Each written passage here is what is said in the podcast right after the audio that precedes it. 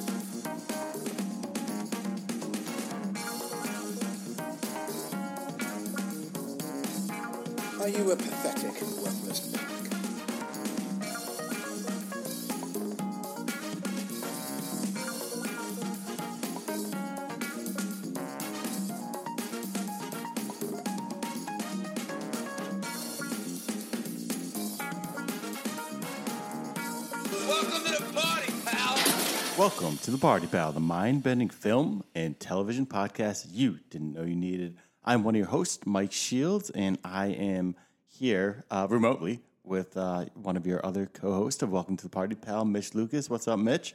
I'm doing good. Took us a little second to get organized here, but uh, I'm ready. Let's do it. Nice. Before we um, before we get going, just want to send some love to everyone out there in these uh, trying and discomforting times. Um, I know everyone is on edge. I know I am. Uh, I know everyone's confused and and and, and flat out scared. Um, and these are all uh, appropriate feelings. Um, I, I, you know, it's really hard to know what to make of it all, but um, be kind to yourself in these times. Send love to all in your life from afar. Reach out to people, hit people up. Uh, stay safe, and um, and also thank uh, anyone out there on the front lines uh, against this all this madness, um, working so hard. Um, uh, our podcast here continues to uh, roll on, hoping to um, pr- provide a, a distraction from uh, from all this and um, to aid in some uh, entertainment resources and recommends. And um, you know, as we all hunker down and weather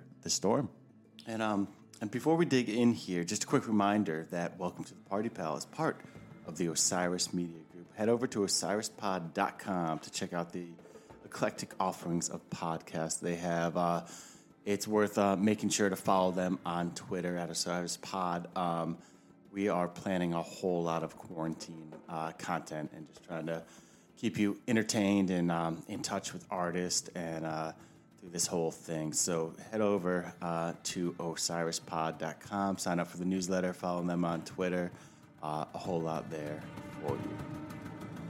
So while it is um, 2020, the uh, longest decade already on record, um, we, you know, we want to uh, uh, look back at, um, you know, take a step back to 2019, the underappreciated year that it was, and and look at one uh, gem of film that we really need to discuss, and that's 1917. 1917 is a stunning film, a cinematic marvel. It's the uh, British epic war film directed, co written, and produced by Sam Mendes. The film stars George MacKay and Dean Charles Chapman, with assists by Adam Scott, Benedict Cumberbatch, Colin Firth, Mark Strong, uh, amongst others. The film tells the story of two young British soldiers during the First World War who are ordered to deliver a message calling off a doomed attack after the German retreat to the Hindenburg Line in 1917. Um, this um, it's it. Oh, one thing more of note is that message is especially important to one of the soldiers as his brother is taking part in that impending attack. Mitch, uh, I would love if you opened us up with any thoughts that you had on this film. The main thought I had was that it's uh, it's a it's an intense ride. Um, it's a marathon, and you really, when I say the word payoff, I don't mean it in terms of entertainment value. I mean it in terms of feeling like the goal was achieved. You, the, the the the payoff is so delayed in this film, you really never feel like we're gonna get any, get to the goal. You, you, it, it does feel like it's hopeless in, in the best possible way, and uh, it's it takes you on, you know, a journey that is uh, part action adventure, part historical drama, part just really amazing uh, experimental filmmaking. Yeah, that's um I couldn't agree more. It's funny. It's this is uh we talked about uncut gems recently, you and I, on this program, and uh, this this is another incredibly stressful journey, front to back. Um, they, of course, uh, vary in so many ways, but with the stress factor right on the same ways. So this one got me on multiple levels. Um, technically, of course, how they did this, um, and that's something I know we're going to dig into. But um, also, uh, there's a you know big human level to it, and and just the um, you know what's really brought to the forefront in in, in incredible ways. The uh, the the just momentous destruction wrought by war. Um, this is a film that definitely it it, it, it affected me in um, a way that that was guttural and um, you know really intense. Like I said, on that human level, but I was I was in awe watching um, you know as a, a film student and buff and and fan um, just on how they got this done. This is a, this is an incredible feat. this type of film, I know that the filmmakers wanted to shoot on, at least on film, maybe on 70 millimeter, and it would have proven absolutely impossible. Uh, the the degree of difficulty that was at stake or that they were up against, um, you had to shoot this, I think, with digital cameras, and even with that, I cannot I cannot imagine how difficult it would have been to stay in a scene for as long as they had to stay and to get every mark right. And with all the syncing up of all the different actors and extras and explosions that you had, this is one of the greatest, uh, you know, cinematic feats I've ever uh, uh, watched in terms of sheer organization, production value, and just degree of difficulty. Absolutely. While watching it, I just it's you know of course I was taken out of this and into the journey that um, you know the characters uh, William and Tom went on, but this, so often I was just looking at it and just like thinking about all the the the work putting into just uh, I mean obviously from direction on down just how how they had everyone stand there, the explosions, every all these moving parts. It's just mind blowing. And so, what what the film did so so incredibly well is put you right into the action. It it is designed to look like. Um, uh, you, the, you know, you see it mentioned out there as one long shot, but it's actually essentially in two continuous shots, and you know, it's kind of like it, you're given that kind of first person uh, shooter video game type experience of of a, a um, you know a World War uh, One experience. But yeah, so what they what they really did was was put you in there and then just kind of take you through it as it were one um, or two long shots in this case. And uh, is that correct then that it was just two shots the entire film? It was not, but that is the look they were going for. What um Oh, so I, what had- I it- see. There, Yeah. there was that stop in the middle. Exactly. then- What happened was, um, so you had everything leading up to, and we'll, we'll- I'm sure we'll touch on the the many pieces of the journey, but um, where uh, um, uh, William Schofield is, he's knocked out. It was it was when he ended Right. up uh, going face to face with the sniper, and so he was knocked out, and that was one hour and six minutes into the film, and at that point they used it as sort of like their first kind of cut. Um, and I did find um, an interview with um, Sam Mendes, the director, uh, where he says, uh, you know, he was really that was something so purposeful. He said, I wanted to, I wanted the movie to go from afternoon to dusk, and that was that mo- moment, and then from night to dawn, which actually happens when he falls off the waterfall later on. But he wanted to have two movements. I wanted to uh, take it somewhere um, to look like a hallucination somewhere more surreal and dreamlike and horrifying too. And I, you got to say, he really nailed that. I there was points where it did feel like um, like a fever dream or hallucination. I was thinking that. Uh, you know, especially that point after he does wake up in that flaming city, I felt like there were apocalypse uh, now vibes, and, and it just, yeah, it it definitely it, it had this aura to it, and had all these different these uh, different. Um, I like how he describes it as as kind of you know afternoon, uh, dusk, and evening, and then morning. Yeah, maybe even a similar uh, take to maybe Full Metal Jacket that sort of has two parts to it. It's a Great call. It's a basic a basic training film, and then it's a war film. Whereas this film is all one. It's all one adventure, but there's it's broken into two parts. Um, and uh, you know, there's a lot of connections to other movies I'd like to make in our in our podcast. So I'll hold them for as we go along. But uh, it definitely, I, I have written here House of Horrors uh, in in one part, um, Uh-huh. and uh, and yeah, it's you. I, in one, the first part of it feels like a movie that all takes place in a maze, and then Yes. the second half sort of opens up. Um, still a lot of confined spaces, but there's also more expanse where the Mm-hmm. danger is and things like that. So, uh, you know, physicality, just your physical location and the architecture around them, sort of evolved throughout this film so that things stayed interesting or, or not repetitive. Yeah, I, I, I like that as kind of a kicking off point, uh, discussing kind of the journey and as it moves. I mean, because we uh, we begin and and you just described it perfectly in that maze like uh, British t- trenches, and then we um, cross into and through no man's land, um, which was incredibly intense, and then ultimately in that moment reached the German trenches and into the underground barracks. So right there, as you were talking about these different settings of this uh, of this horrorscape, which is just wild. That no man's run through was intense, and uh, then getting into the underground barracks where um, the the booby trap that they come upon was actually uh, triggered by the rat at that point. Wild stuff. Yeah. And you know, um, so much happens in the first 10 minutes of the film. And all of this, eh, it- they must have spent so much time condensing the story down because within the first 10 minutes of the film, they were, one of them was taking a nap and they were woken up by a sergeant.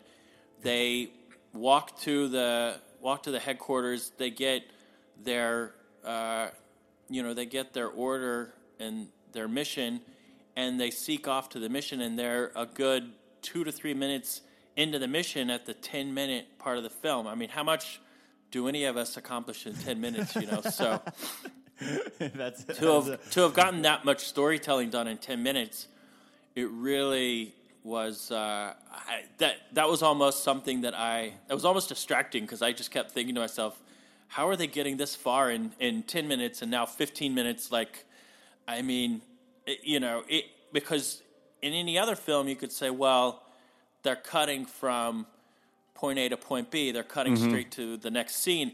They're not cutting to anything. So all of this was real. All of this was, you know, obviously it's all coordinated and choreographed. So there's the dialogue. There's no there's no things that would happen in real life where people would say, "Hold on a minute, let me uh, go talk to somebody," and you wait and have a cigarette or something like that. But at the same time, for all that stuff to have happened, it's it's really uh, another one of the big accomplishments of the film.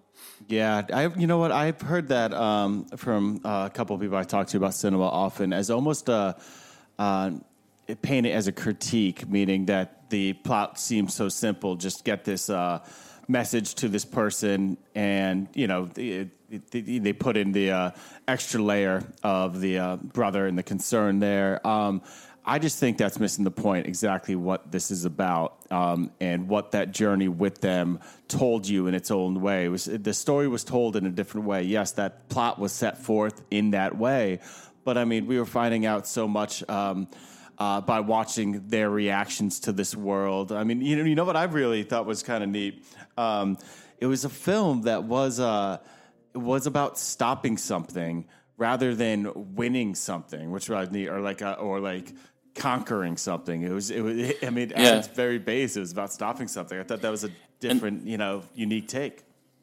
and that was one of the most difficult challenges of that those soldiers faced was that you know they're i mean i i don't know if they're privates but they were lower low ranked soldiers and their job was to, not only do they have to get to the locations the uh, uh, town but once they got there they had to be taken seriously by these generals who were you know, immersed in in preparation of this war, and that was the second barrier that they had. So, Uh, and I agree thematically that's it that, that they're trying to, you know, prevent more damage and prevent more death is uh, a different take on it.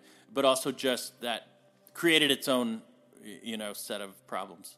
Abs- absolutely. I love that we just mentioned though about how they had to be taken seriously. That that was a stress amongst the many stresses I had the whole time. Is that when they get there, are they going to believe it? The sense of uh, Yeah. relief and the the kind of the the the breath I had and the moment when uh, Cumberbatch actually just called it off. I thought I thought that was exhilarating. There was a p- big part of me, um, not knowing the story that they were going to be told the first time I saw it, that I, I didn't I didn't know if that would be the case. But you touched on this too, just how they were lower rank rank um, in the scheme of you know the the command chain. The fact that these characters uh, were, were you know just like post adolescent, they were they were very young. They were incredibly relatable. I mean, they were they were not like superhuman or super skilled in any ways. It really hits hard to me that they, um, you know, that that you could almost you could imagine yourself being them trudging through this journey they were on. Absolutely. Um, in you know, in the beginning, oftentimes in a film, they might set up that something's going to be easier than it's going to be, and then they create all the barriers that somebody takes on in their goal. In this film, Yeah. it was almost like this is you know they met so much resistance within the first few minutes from other soldiers. They're going against the grain of the way soldiers were traveling and all these things, and all they could do was say orders of the general, orders of the general, you know. And, and that that uh, lieutenant that they came across that they had to deliver the first note to, uh, you know, he was just like assuming he was talking to two dead men, and he said, you know, if uh, if you don't end up making a cross, will you throw will you uh, throw the gun back over for us? Throw the uh, you know. So the flare gun, yeah, the, you throw that flare gun back over before you die, and uh, you know that you just sets up that this is like a goner type of mission. Absolutely, that he was that was uh, the he was sending them basically straight into no man's land at that point. Yeah, it, it just it it seemed they they were set forth right there for the impossible mission. That uh that general right there was played by Adam Scott, who um uh people who watched the most recent season of Fleabag will know, um, and also he's uh, Moriarty in Sherlock. I'm, I'm I'm a big fan of him. He's he's great. Um, Well, so he we were- was fa- fabulous as this character, this ha- guy who's seen it all, and I Yep. mean, he was perfect. There, he didn't miss a beat in that in that one scene that he had, and was so funny. And also, another one of the things I felt about this film was that it, if you take a t- if you take the time to really think about it, it's a very funny movie. There's so much sarcasm, British sarcasm in this film. There is. You know what? I, I, I don't think I thought about that enough. There absolutely is. And you're right. He had this certain I don't even think of, they're trying. It's just their manner of being and, and their manner of writing. The dialogue is really, you know, is really funny when you when you get some of that uh, cynicism and and the, just even the way they approach, you know, the way they talk and everything else. It, it comes off very funny to me. Yeah, absolutely. No, I think I think you uh, shaped the next way I'm going to view it. I'm going to focus in on that uh, sarcasm and, and unique British cynicism. Um, yeah, so we were going through the journey a little bit, and, and you know they um, they went through those trenches, those German trenches, and they ultimately ended up at um, uh, the, the the farmhouse where it kind of opens up a little bit, and they get out into the open. There's a farmhouse, and um, this is where a German pilot is shot down, and um, uh, this we, we, we lose Tom Blake here, in, in, in proving the old saying that no, uh, he was trying to help the the German soldier, soldier um, and ended up getting killed right there. That uh, no good deed goes unpunished. But this was, I believe, um, a, a, a, a big turning point for the film, um, and and and kind of cha- everything kind of changed at the farmhouse. And after that moment, I was wondering if you had a take on that. Well, uh, I have many takes on it because that's a, a huge part of what I, you know, sort of took notes on. Um, Oh, great. I'm trying to find. I'm trying to find one of my. Well, there was a uh, Schofield before they get to that house as they're about to walk through that farmhouse. He says something to the effect. I can't find his, his exact words, but he says, Mm-hmm. "I don't like this place."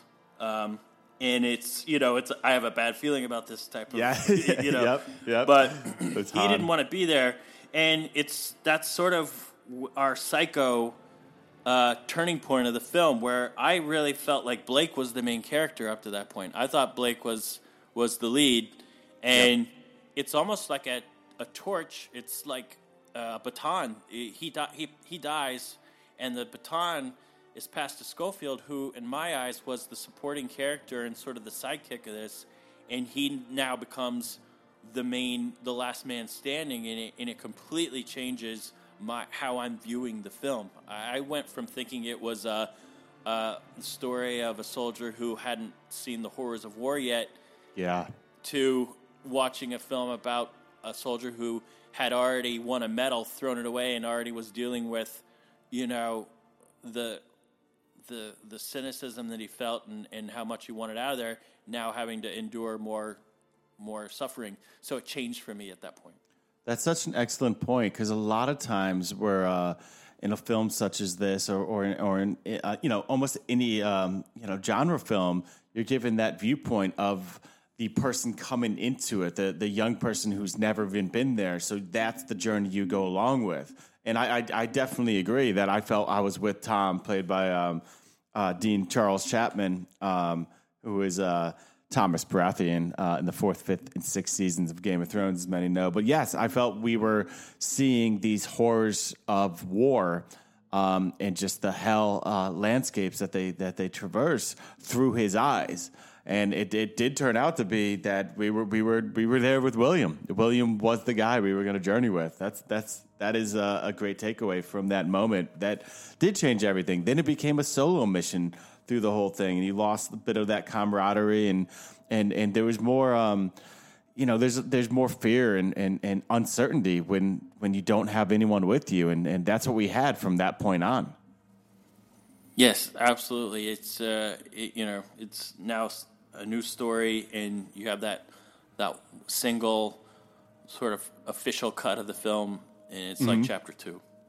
And then Schofield alone now. He's uh he was next picked up by a passing British Union unit, not Union unit. And then uh what's next? He traversed um then he ended up they got to that bridge where he was going into the town. He traversed that destroyed bridge and um ended up going Didn't get to too far with the uh, troop that he, you know, that he That came scooped aboard him. with. Yep. Yeah, and then so he, he- we re- we really have about ten minutes of of calm or impending danger, but you know he had about a ten minute break in that film, riding that bus, maybe even less, and then he's back into uh, dealing with the sniper. Yeah, absolutely. So that sniper, that's that that we do come to that point where he he um, he kills the sniper, gets uh, knocked unconscious, and he awakes in the German town in flames. Um, and you know, and I think that's what uh, Mendes was talking about with that kind of surreal horror dreamscape. That was just really really wild. That's where he meets and cares for that. Um, infant and mother, which was a trying scene, and you get to see another side of the horrors of war there. Yeah. Um, Yeah. And then, yeah, you have any takes on that? That was that. You know, that was that was that was touching and hard and um, on on many levels. It was. It was very. Um, it- there was a scene just like that in Barry Lyndon, a soldier who's sort of uh, on his own at some point gets you know uh, sort of separated from the pack, and he's and he finds like a farm, and uh, it, it was a. It felt like a bit of a call to Stanley Kubrick, Barry Lyndon, at that point, but um, Yeah, it, good it- point. it- it- but I think that he, not that that was important at all, it was just a side, but I think that he needed some sort of, you know, he needed some sort of connection at that point, and he needed someone to, uh, you know, he. It was a good, it was a good like, you know, turning point or like a break for from him, some sort of maybe motherly contact or or something that reminded him of of better times or Yeah, of home, of, of of family, of, of of the things that he wasn't seeing. Absolutely, I think it was a reminder for the viewer of uh, you know that it wasn't just these soldiers at war. That there's more to this whole thing, and you know it's that's why I was saying it was touching. I just you know just thought of you know she couldn't her and uh, her child. I mean that's they couldn't have been the only. Uh, family that was scattered about those those lands it's just Yeah. it's just it's de- it's just devastating it truly is Yeah, it's in I think we because World War II is so like present in our minds of the past. It's we we don't know as much about World War One, so it's True. something that you know. This is like a very eye opening uh, story for for us. Yeah, not that any um, war movies are easy or or anything like that. Any anytime that you're touching on the hell that is war, um, it's always it, it's it's hard. I can't get my head around it um, fully. But anytime I've watched um, World War One um, footage or you know any any films that presented it's I've always found it particularly intense when when I first heard of this film and saw the trailer I was I was I was a little like that's that and not I guess scared is a proper word. I was like that's gonna be that's gonna be rough. And uh you know put, putting yourself into these trenches into across no man's land just seeing what they've done it just that's it's it's no joke out there. It's crazy. Um a note of uh just how much they did that kind of first person uh, experience of you going along with it. At this point in the journey we're speaking of, he ends up jumping into a river after you know Yeah. after escaping and everything. It, was just it was just incredible. It reminded me of some things that were done in Revenant with the film work there. But um, you know when he went over Right. the cliff uh, in Revenant. But I mean when we were swept over that waterfall, the whole that was just incredibly Well, immersive. Yeah, and it's an intense part of the film. He he, you know, when the river sort of calms, he's in a you know he's in a pile of dead bodies that he has to to climb over just to get to land. And Yep. I um, I was very moved when he comes upon that uh, that group of soldiers that are singing "Wayfaring Stranger."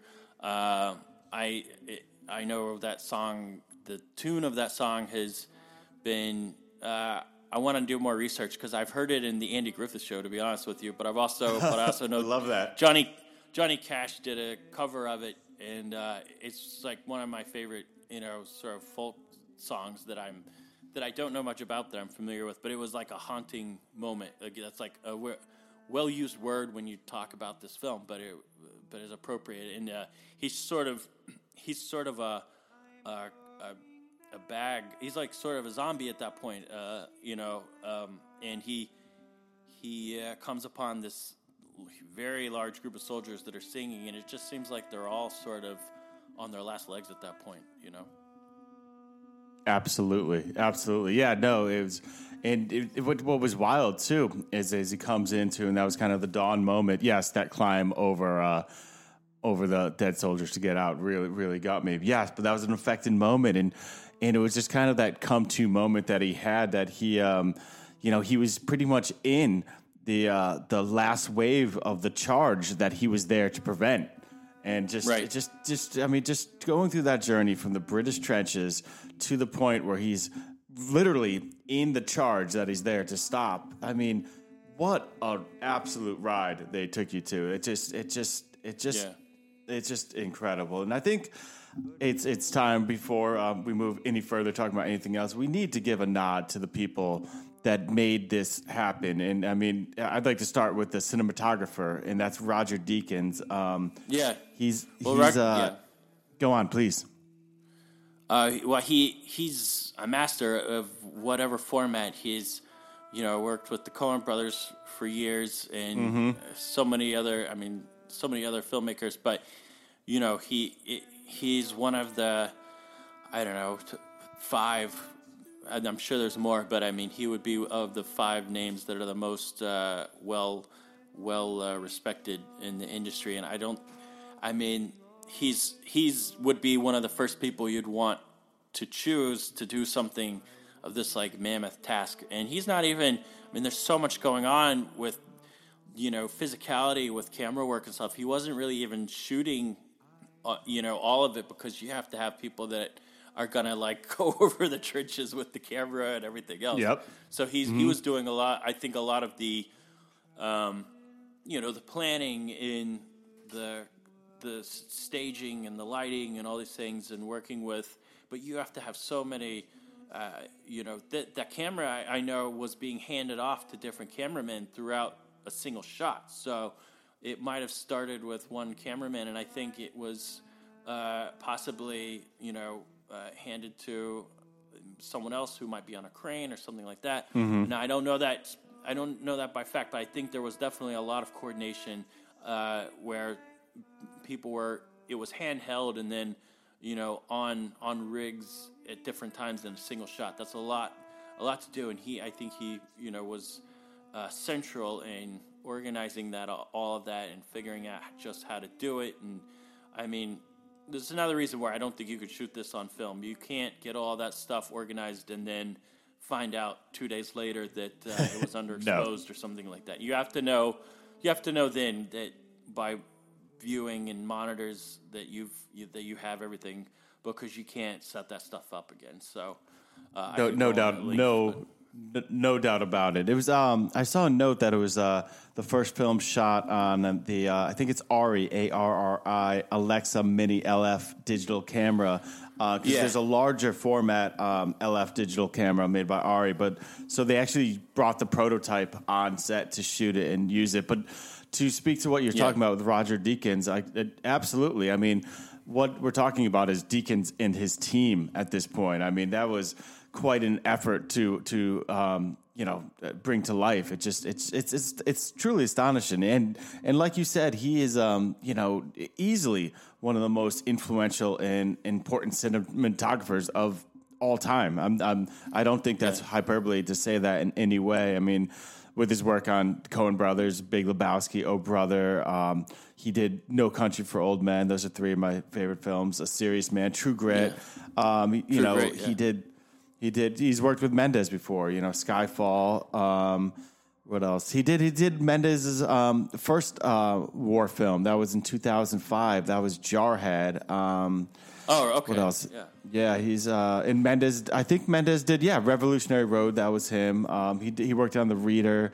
I mean, he's he's. It's just it's actually fun. I I couldn't recommend um, checking out his list of what he's done. Uh, it's just it's it's incredible what he's been a part of. And Yeah. ano- another huge piece to this puzzle is the editor, and the editor's name is Lee Smith, and um, he's another one that's worth just going to IMDb or Wikipedia or whatever and checking out the list of everything he has done. Um, he's done a lot of work with Nolan. Lee Smith has. He did the Dark Knight trilogy. Um, he actually he was in uh, he did Dunkirk. He edited Dunkirk and he won the best film editing with um, on Nolan's film there. So I was actually surprised that uh, um, that he didn't get the uh, uh, you know wasn't he actually wasn't even nominated in this, this year for uh, Right. best editor. But uh, yeah, Lee Smith is the man there. Um, and then uh, you know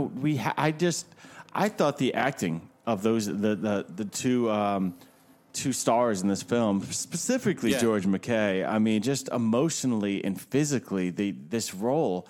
Um, I mean, he- the the reason we, we, we felt just how how intense it was to go through. It wasn't just that they put you there; it was the way that Yeah. they, they reacted to the, the settings they were put in. What a what a phenomenal work they did. Yeah, I uh, I want to. I'm gonna let's talk about sound design after this, but um, Please, the, their uh, their their performances were, I mean, so assured and so, and they actually had such a great rapport with each other. I mean, I thought uh, I thought Blake's character was more of like a bit of a comedic, you know, sort of the oddball, goofball. I mean, he was serious, but you know, he was trying to keep things light, and uh, Schofield was very uh, just wanting to get done with it. And why? Yeah, I I really love the scene where he's like, "Why did you pick me?" He said, "I didn't know I was picking you. I thought we were like." I thought we were going to do something easy. I, I Yep. thought that was a, a very sad moment, but also a very funny moment. Um, but really, I that's the biggest part of this to me is that this film, all, with all these bells and whistles and planning and all these things, I don't think the Yeah. film would have worked without two great performances. It's really because Couldn't agree really more. all of this is just to highlight their their work, and it's a it's really a stage play. It's really a theatrical performance. Uh, uh, you know, it's it's it's stage performance. If you ask me. Yeah, I, I, no doubt about it. Um, they brought it home, and uh, I think the only other film I've seen I haven't. I don't know much of George MacKay's work, and uh, I'm impressed and uh, looking forward to see what he does next. He was the only one I know that I've seen. Is you, did you, you ever see Captain Fantastic? That was No, the I Viggo Mor- Mortensen film. yeah, No, it's uh, either of them before. yeah, yeah, it's a film I recommend to people. Uh, uh, Captain Fantastic. It's kind of it's a it's a Viggo Mortensen film, uh, indie film. It's it's about kind of like a far left wing uh, person and his family that live out in the woods um, to show how far left they are. Instead of uh, Christmas, they celebrate Noam Chomsky's birthday as like their big day of the year. Real, real interesting film. But yeah, the acting was just absolutely incredible. Uh, Mitch, you mentioned sound design and score. What uh, what do you, what do you got for us? What a big piece. What a big part that was of the success of this film. Yeah, I, I think I wanted to mention it just because um, in a film like this, where you're moving from one location to the next without cuts, you lose a lot of.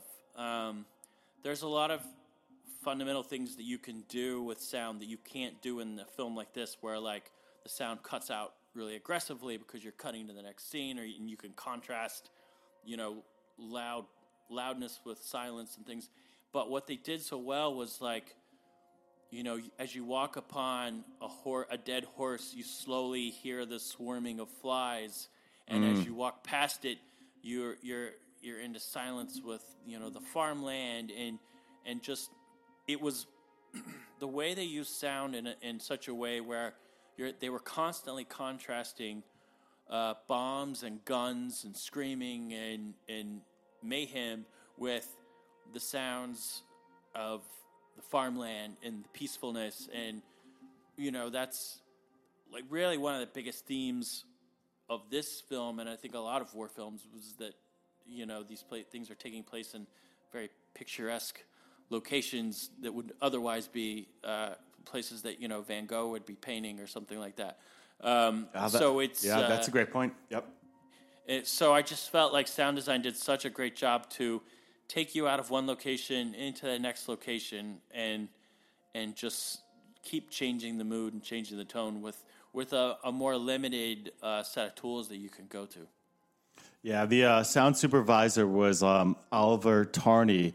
Um, I could point you to a great article. It's on a soundeffect.com where he talks about, you know, kind of everything he thought about when making this score. And one thing he talked about was his use of silence, which was really cool, and how he would use that at certain points very specifically. Um, and I, I think you were even touching on it with allowing the si- sounds of the landscape to really shine Yeah. through and everything. And then, and then the score, the score, Thomas Newman's score was actually incredible. Those two, uh, you know, uh, uh, incredible sound artists working together on this. It's just the the mood uh, that that they can invoke um, through through you know um, sonic sounds. It's just it just it's just awe inspiring, and it really this it just I think mentioning everyone uh, we just did there just shows this uh, it just what cinema can be at its best when when when all these great moving parts and all these great um, talents and, and and just this amazing collaborative effort in film and, and just bring something like 1917 to life. The uh, score was very, um, I don't know if understated is the right word, word, but it was very, it was exactly what was necessary at a specific time. It never overwhelmed you. It always let the natural aura of the film stand out, and it was, it was an under, it was an undertone more than a lead, and I thought that was very effective. Um, the one time where I felt like the, the score stood and played a starring role, and uh, my favorite part of the film, which I hope it's okay to start talking about the climactic elements, but is Oh, you know always. uh, running along the bunker during the first wave attack because that's the only way he can get to the uh, general, and then the music really swells at that point. I Yep. I love that. That's my favorite uh, shot of the film and my favorite moment, and everything sort of came together at, at that point. It's it's it's sonically and visually just absolutely incredible. We uh, it's it's it's funny to kind of um, end or you know get towards the end, and now we're really. I want to mention Sam Mendes. We really haven't dug into the the man you know directing this whole thing. Um, what's fun, interesting about this whole thing that is 1917. This was a a passion project um, for Sam Mendes, as the story is based in part on an account told by um, his paternal grandfather, Alfred Mendes. So he was. Um, this is this is the story that that was near and dear to his heart, and uh, it shows with how much he. Uh, he leaned into it. I've been a fan for Mendes's for for for some time. I, I think he's he's obviously an incredible stage director. He just um, he recently won a Tony uh, for the uh, that was just last year, The Ferryman. But um, I've loved a lot of his films. I was, I think Yeah. uh, Road to Perdition was one that really brought me in. But I mean, That's he's- that's he's- uh, he- my favorite. Yeah.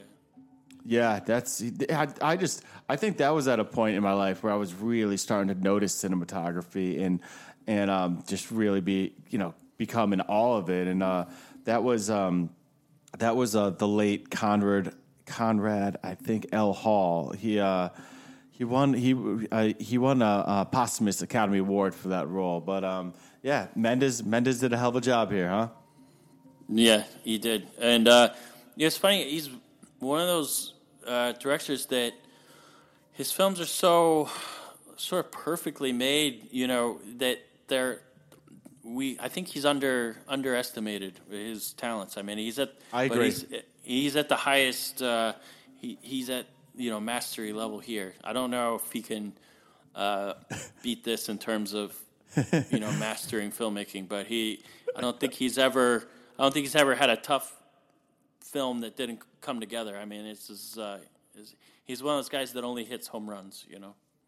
Yeah, I mean you're you're right. He set the bar super high, but I mean I even like um, I think he even does a good job when he pairs things down. I'm a big fan of the film Away We Go, which is uh, just a kind of a human family film. Uh, it's got John Krasinski and Maya Rudolph in it. What he did with Revolutionary Road was um, I think that was Michael Shannon's an actor. I just and and I think think is phenomenal. I mean what he allowed him um, to become from there. I mean obviously American Beauty and and he's done you know he's he's done the action films he's skyfall he's spectre he's just he can he can kind of do it all truly Absolutely, he's he's completely well rounded, and uh, you know, I this this is I don't know. This stands next to Road to Perdition as maybe my two favorites. They're right up against each yeah other. i could i, I i'm with you right there so um anything else we didn't touch on we, we've been i think we've been hitting a lot of the marks and, and giving nods where they deserve um, in this incredible film Uh, sort of just some like going back to earlier parts. It- go Uh, anywhere because I, I now I'm excited to read off my notes. I loved the line in the beginning when they uh, said, uh, "Shouldn't we have more people with us?" You know, talking to the general Colin Firth's character, and he says, Uh-huh. "Down, down to Gehenna, up to the throne. He who travels fastest travels alone." I thought that was a funny, uh, funny little beat there, and um, and then I think uh, uh, I think that was. I think that was it. I think it was, uh, and then the other the other thing that really stuck out. I don't know why I felt this was so important was when when Blake's character is about to die. I was really sad. It was a really sad moment to me because he he did a good job of you know he didn't know what was happening and he was confused. And then right at the very end, he says, "Tell me you know the way." Um, I Yeah. loved that. I loved that Yeah. he was still whether it was about his brother or about the mission, to know Mm-hmm. Both. that you're uh, you're you're thinking of others until the end was uh, that that touched me. Uh, so those were two uh, call outs that I that I remembered as being uh, inter- you know powerful. Yeah, that was no. I'm, yeah, just almost got chills when you just mentioned that. That was such a, that was such an endearing moment, and uh, yeah, that that that got me. One um thing I'm thinking of right now is I know when it was out and I finally saw it in the theater. I was a little bit late. I was you know one of those people, and I still do this, and I still think I'd love to see it in the theater again. I was just like, you got to see it in the theater. You got to see it in the theater. Now that um we're all hunkered down for a bit. Um, and uh, I, I did watch it again just just this week to prepare for this and get my head back into it. It really, it's it's still it it works. Just it's it looks so Oh, yeah. good. I was still so taken. It's just it's it's you know I almost feel like a it, it's I don't know. I, I was able to take it in Yeah. in a larger way. I was so overcome in the initial one. So if, I'm sure anyone here who's listening has seen it, but I mean, it's it's still it just works so well still on the small I screen. didn't- And, and, Yeah. I didn't Go- get to yeah, the theater for this one, so. Uh, Oh, I good. so you've only seen I- it that way. Yep. Yeah, I've only seen it on on television, and uh, so I can uh, I can definitely uh, confer that that, it's, uh, that it stands on its own on a on a flat screen in your living room with you know lots of other things going on. Uh, No doubt. And uh, I hope the day comes though soon when we can start telling people that they got to get to the theater again. But for now, we have to be okay with uh, streaming and all that type of stuff. But we'll get there. Exactly. Yeah, it's gonna. We will get there, absolutely, and it's gonna be interesting. I'm thinking of a few films that were meant for the big screen. We will see see on the smaller screen um, first in the next couple of months. But yeah, what a film! What a technical achievement! Uh, also one that hits on a truly human level, and um, you know, brought us face to face with the stark realities of trench warfare, warfare and. I don't know. It's just what an amazing film. Uh, Mitch, thank you for taking the time to uh, talk with me, hear about it today. Yeah, so excited that we're back into it and uh, you know making it happen all, all across uh, you know across the way here from Brooklyn to Queens. So Absolutely. And we're, um, me and Mitch and the whole team over here, we're really set on, on continuing to crank them out for you and uh, giving movie recommends and everything like that. But uh, for now, just thank you all out there for uh, joining the party.